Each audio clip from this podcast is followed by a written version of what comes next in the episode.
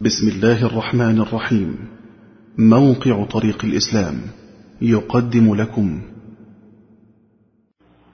إن الحمد لله نحمده ونستعينه ونستغفره.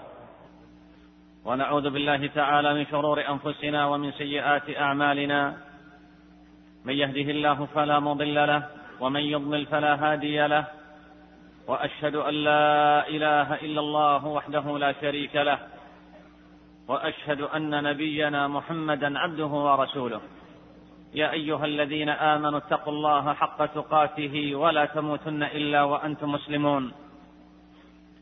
يا أيها الناس اتقوا ربكم الذي خلقكم من نفس واحدة وخلق منها زوجها وبث منهما رجالا كثيرا ونساء واتقوا الله الذي تساءلون به والأرحام. إن الله كان عليكم رقيبا. يا أيها الذين آمنوا اتقوا الله وقولوا قولا سديدا يصلح لكم أعمالكم ويغفر لكم ذنوبكم ومن يطع الله ورسوله فقد فاز فوزا عظيما. أما بعد أيها المسلمون وبعد ساعات ينتهي سجل عام كامل من عمر هذه الأمة وتبدأ أمة الإسلام صفحة جديدة في دفترها لتستقبل عاما هجريا جديدا. وسبحان الله وسبحان الله ما أسرع مرور الأيام وانصرام الأعوام. لكن بماذا وعلى ماذا؟ وبأي وضع أنهت الأمة عاما كاملا من عمرها؟ ما هي منجزاتها؟ وما هي أرباحها وخسائرها؟ وهل طوت صفحة عام وهي غارمة أم غانمة؟ منتصرة أم منهزمة؟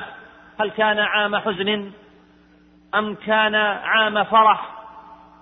إن أمة الإسلام إن أمة الإسلام أيها المسلمون تمر بمرحلة من أصعب مراحل وفترات حياتها. ولا أريد في هذه الخطبة ونحن على بوادر استقبال عام هجري جديد.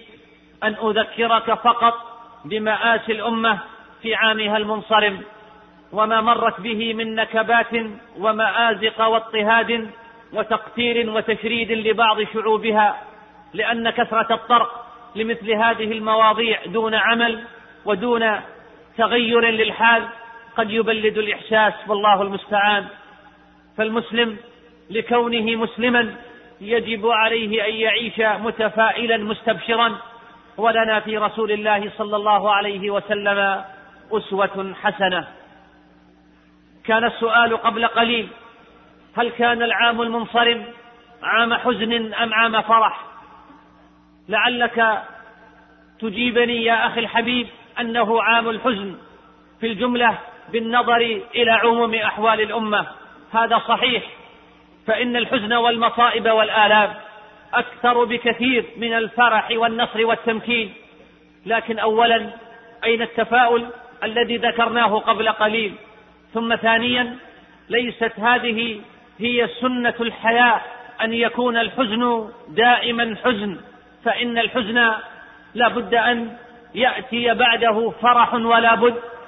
هل سمعت يا أخي الحبيب بعام الحزن الذي مر به النبي صلى الله عليه وسلم؟ أظنك سمعت به وقرأته في السيرة. ماذا كان بعد عام الحزن ذاك؟ إليك طرفا من أخباره عليه الصلاة والسلام. لتنزع ثوب اليأس عنك وتزداد ثقة بالله وثقة بهذا الدين وما ينتظرنا من مستقبل. عدد من الأحداث الجسام.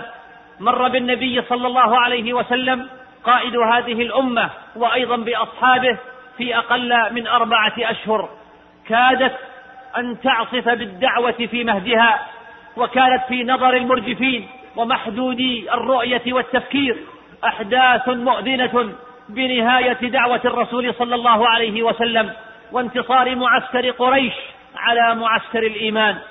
فما هي هذه الأحداث والتي بسببها سمي ذلك العام بعام الحزن؟ مات أبو طالب عم النبي صلى الله عليه وسلم. ثم ماتت خديجة بنت خويلد رضي الله عنها زوجه عليه الصلاة والسلام. فماذا كان أثر وفاتهما؟ قال ابن إسحاق رحمه الله. ثم إن خديجة بنت خويلد وأبا طالب هلك في عام واحد فتتابعت على النبي صلى الله عليه وسلم المصائب بهلاك خديجة وكانت له معينا وكانت له معينا في دعوته إلى الإسلام وهلك عمه أبو طالب الذي كان له حرزا وعضدا في أمره ومنعته وناصرا على قومه. فلما هلك أبو طالب نالت قريش من رسول الله صلى الله عليه وسلم من الأذى ما لم تكن تطمع به في حياة أبي طالب حتى اعترضه سفيه من سفهاء قريش فنثر التراب على رأسه. قال ابن كثير رحمه الله تعالى وعندي أن غالب ما روي من طرحهم سل الجزور بين كتفيه وهو يصلي وكذلك ما أخبر به عبد الله بن عمرو بن العاص من خنقهم له عليه الصلاة والسلام خنقا شديدا حتى حال دونه الصديق رضي الله عنه. وكذلك عزم أبي جهل لعنه الله على أن يطأ على عنقه وهو يصلي فحيل بينه وبين ذلك مما أشبه ذلك كان بعد وفاة أبي طالب. نعم لقد فقد النبي صلى الله عليه وسلم عضده وحاميه من قريش فاجترأت عليه وزادت في إيذائه حتى روي عنه صلى الله عليه وسلم أنه قال ما نالت قريش شيئا أكرهه حتى مات أبو طالب. وفقد صلى الله عليه وسلم سلوته وملاذه وأم أولاده خديجة بنت خويلد. قال عليه الصلاة والسلام عنها لقد آمنت بي حين كفر بي الناس وصدقتني حين كذبني الناس وأشركتني في مالها حين حرمني الناس ورزقني الله ولدها وحرمني ولد غيرها. قال ابن إسحاق رحمه الله وكانت أول من آمن بالله وبرسوله وصدق بما جاء منه فخفف الله بذلك عن نبيه صلى الله عليه وسلم.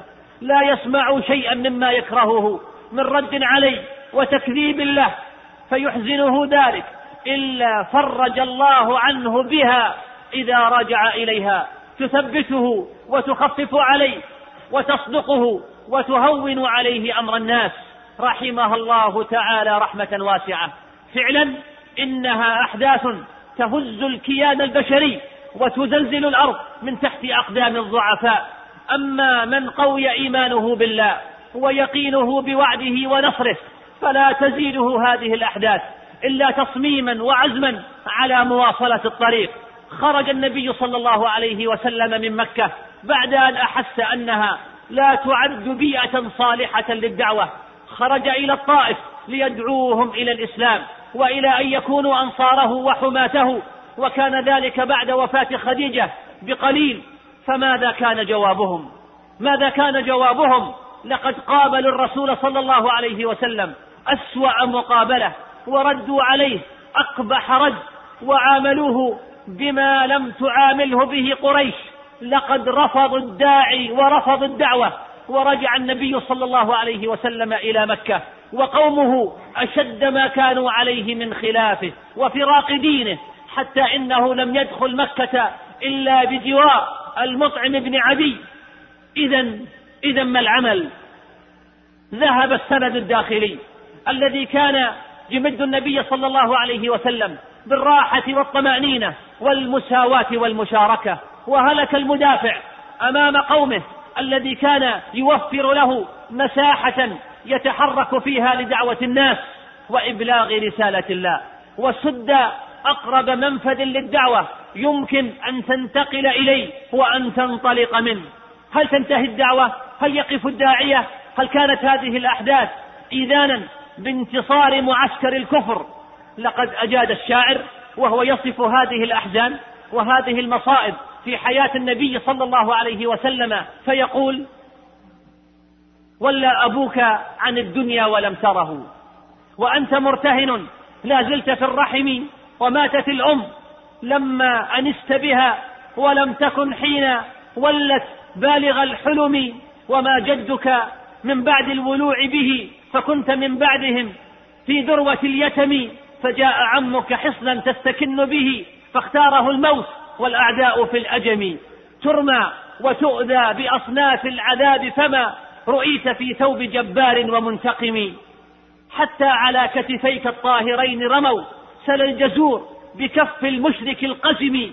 أما خديجة أما خديجة من أعطتك بهجتها وألبستك رداء العطف والكرم غدت إلى جنة الباري ورحمته فأسلمتك لجرح غير ملتئم وشج وجهك ثم الجيش في أحد يعود ما بين مقتول ومنهزم.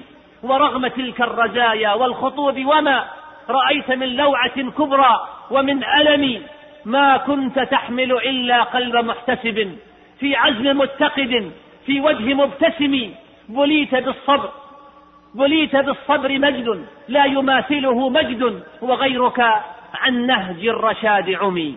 هذه الحالة أيها الأحبة شبيهة بحال الأمة في واقعها الآن.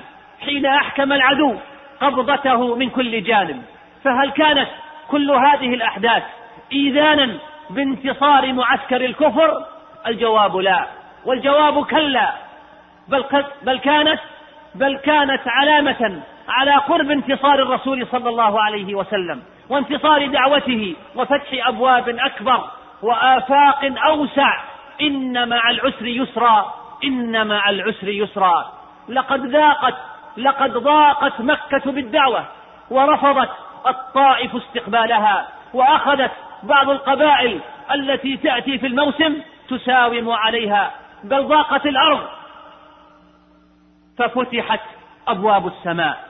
لم تتأخر البشارة بهذا النصر كثيرا. ففي ذي القعدة من السنة العاشرة يسرى برسول الله صلى الله عليه وسلم إلى بيت المقدس فيؤم هناك الأنبياء عليهم الصلاة والسلام.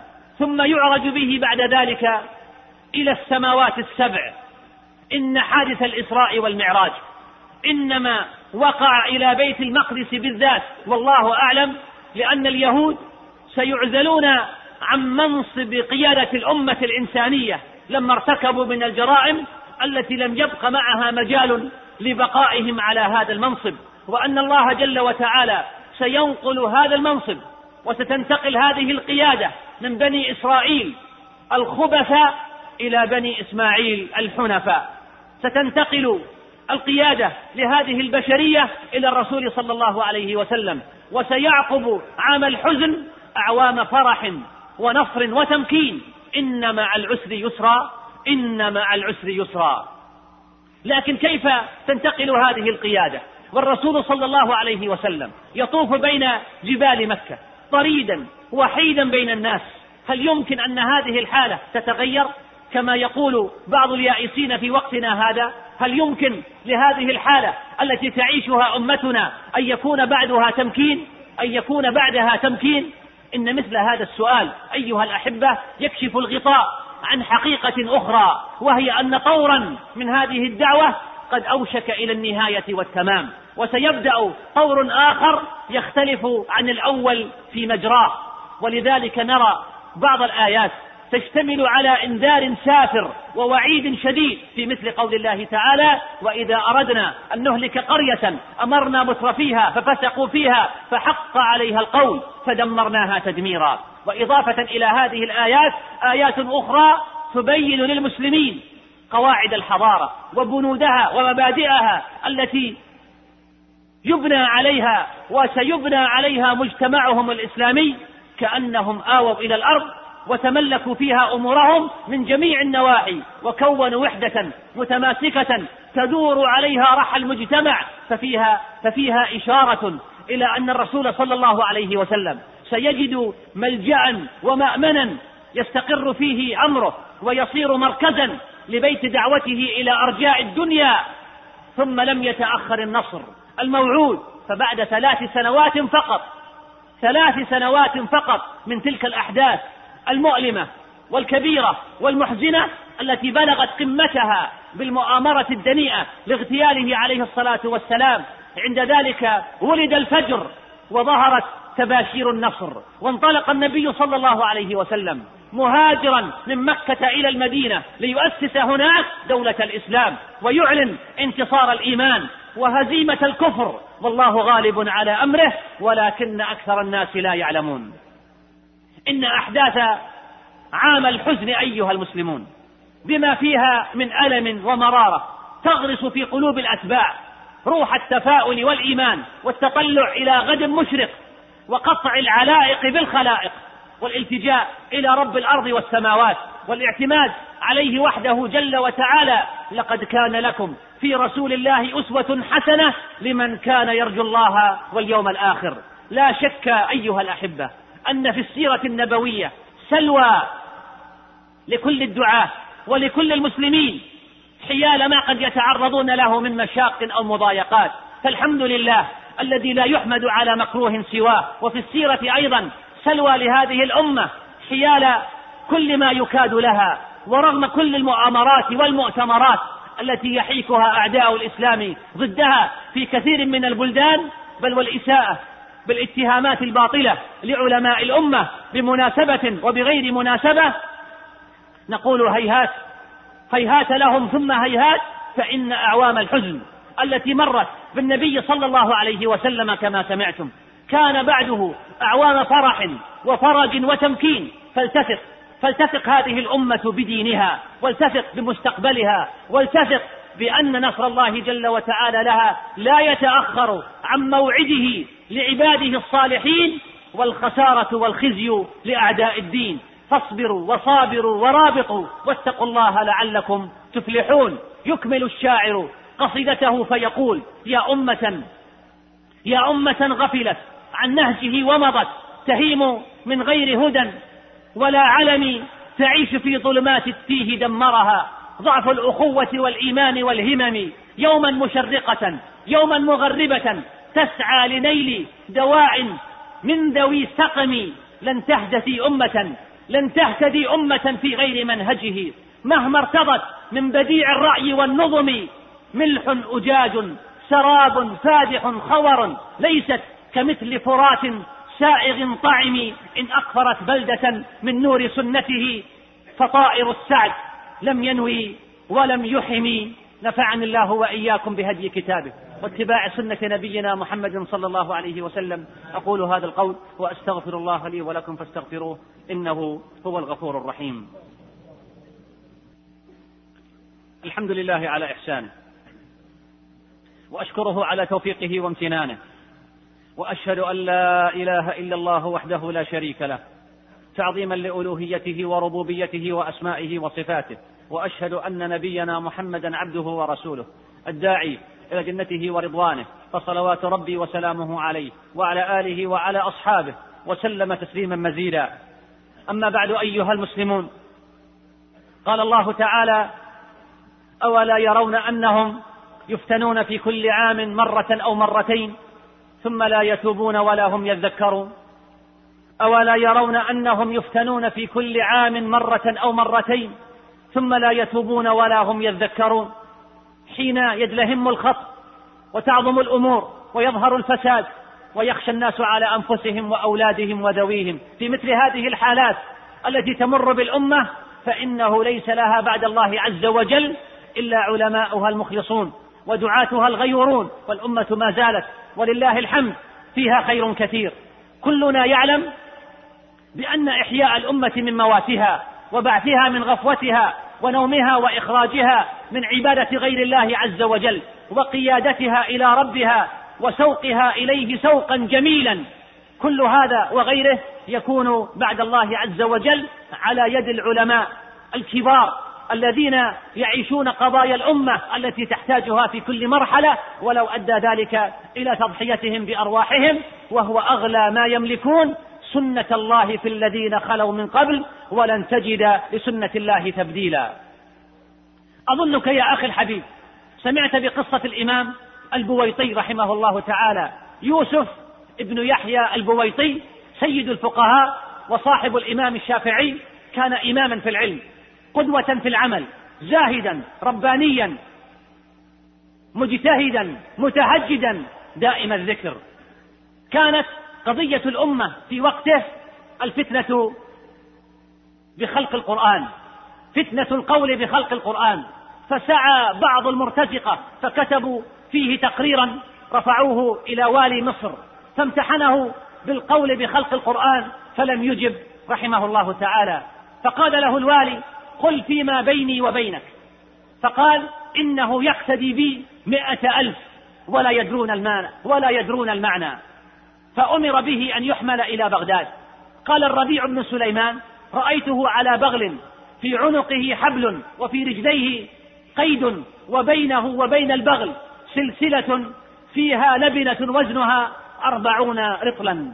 وهو يقول إنما خلق الله الخلق بكن فإذا كانت مخلوقة فكأنما مخلوقا خلق بمخلوق. ولئن دخلت عليه لا لأصدقنه يقصد الواثق. ولئن دخلت عليه لأصدقنه ولأموتن في حديدي هذا حتى يأتي قوم يعلمون أنه قد مات في هذا الشأن قوم في حديدهم. وتوفي رحمه الله تعالى في قيده مسجونا بالعراق سنة إحدى وثلاثين ومائتين للهجرة. وأما الإمام نعيم بن حماد صاحب التصانيف فقد تحمل المشاق في نفس القضية وفي نفس المسألة حماية لهذه الأمة من التلبيس.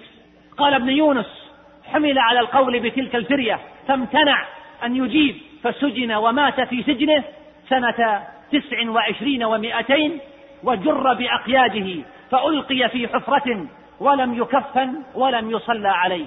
وأوصى هذا الإمام أن يدفن في قيوده وقال إني مخاصم إنه لا خلاص لهذه الأمة من مأزقها ومن نكباتها إلا بعلماء أمثال البويطي وابن حماد وأمثالهم الذين يعيشون واقعهم ويعيشون قضايا عصرهم ثم يضحون من أجلها. نسأل الله جل وتعالى أن يهيئ لنا من أمرنا رشدا وأن يختم لنا عامنا هذا بتوبة نصوح وأن يجعل خير أعمالنا خواتمها وخير أيامنا. يوم لقائه جل وتعالى وأن يجعل سبحانه وتعالى ما نستقبل من أعوام وأعوام وأيام وأيام وساعات وساعات خير أمن خير وأمن وسلام وأمن وإيمان. ربنا آتنا في الدنيا حسنة وفي الآخرة حسنة وقنا عذاب النار. اللهم صل على محمد وعلى آل محمد كما صليت على إبراهيم وعلى آل إبراهيم إنك حميد مجيد. اللهم بارك على محمد وعلى آل محمد كما باركت على إبراهيم وعلى آل إبراهيم في العالمين إنك حميد مجيد. اللهم اغفر لآبائنا واغفر اللهم لأمهاتنا ولعلمائنا ولجميع موتى المسلمين برحمتك يا أرحم الراحمين. وآخر دعوانا أن الحمد لله رب العالمين. مع تحيات إخوانكم في موقع طريق الإسلام. www.islamway.com والسلام عليكم ورحمة الله وبركاته